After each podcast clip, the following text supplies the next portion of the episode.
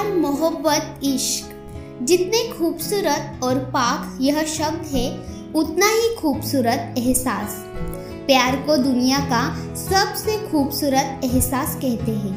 प्यार का कोई मज़हब नहीं होता, बल्कि ये इन सबसे परे होता है, सबसे जुदा। अब ये प्यार होता कब है? कब होता है? प्यार तब होता है जब एक दिल दूसरे दिल से जुड़ता है। हेलो दोस्तों, मैं दीपाली शायरी सुकून में आज पहली बार प्यार भरी शायरिया और बातें बताना चाहती हूँ। तो दोस्तों, स्वागत करती हूँ मैं आप सभी का हमारे लाजवाब शो शायरी सुकून में। वैसे आपको पता है, अक्सर इस दिल की तरकीब होती है। यह कभी अकेला नहीं रहता, यह जुड़ता है तो किसी और के दिल से। सुनाती हूँ आपको आज की पहली शायरी।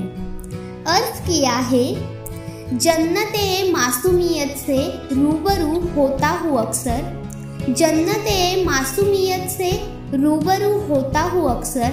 बेपन्हा प्यार से अपने हो रहा हूँ दुनिया से बेखबर। हो रहा हूँ दुनिया से बेखबर।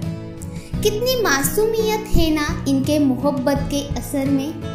कि वो अपनी मोहब्बत को इतना टूट कर चाहते हैं कि वह बेखबर हो रहे हैं इस दुनिया से, खुद से, क्या फितूर है इनका?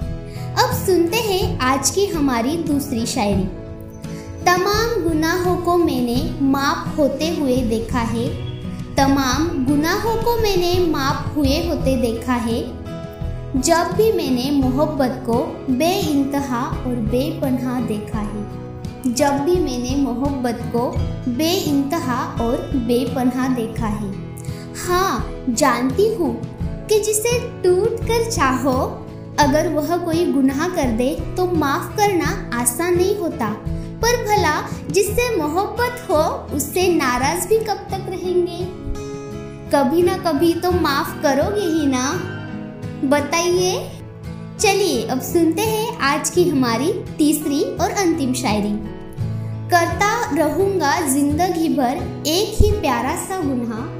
करता रहूँगा ज़िंदगी भर एक ही प्यारा सा गुनाह। जान से भी ज़्यादा चाहूँगा अपने दरमिया, है इश्क बेपनहा, है इश्क बेपन्हा। अब मोहब्बत है ही ऐसा एहसास जिसे कभी बयां नहीं किया जा सकता। एक बार मोहब्बत जिससे हो जाए ताउम्र उसी का बना देती है। तो दोस्तों, अब वक्त हो चला आपसे विदा लेने का। तो प्लीज़ बताइएगा, आपको मेरी यह पहली पेशकश और बातों का सिलसिला कैसा लगा? तो इसी के साथ मुझे दीजिए इजाज़त और मुझे और हमारे प्यारे शो शायरी सुकून को दीजिए ढेर सारा प्यार। इसी के साथ लाइक कमेंट और शेयर और सब्सक्राइब करना ना भूलिए।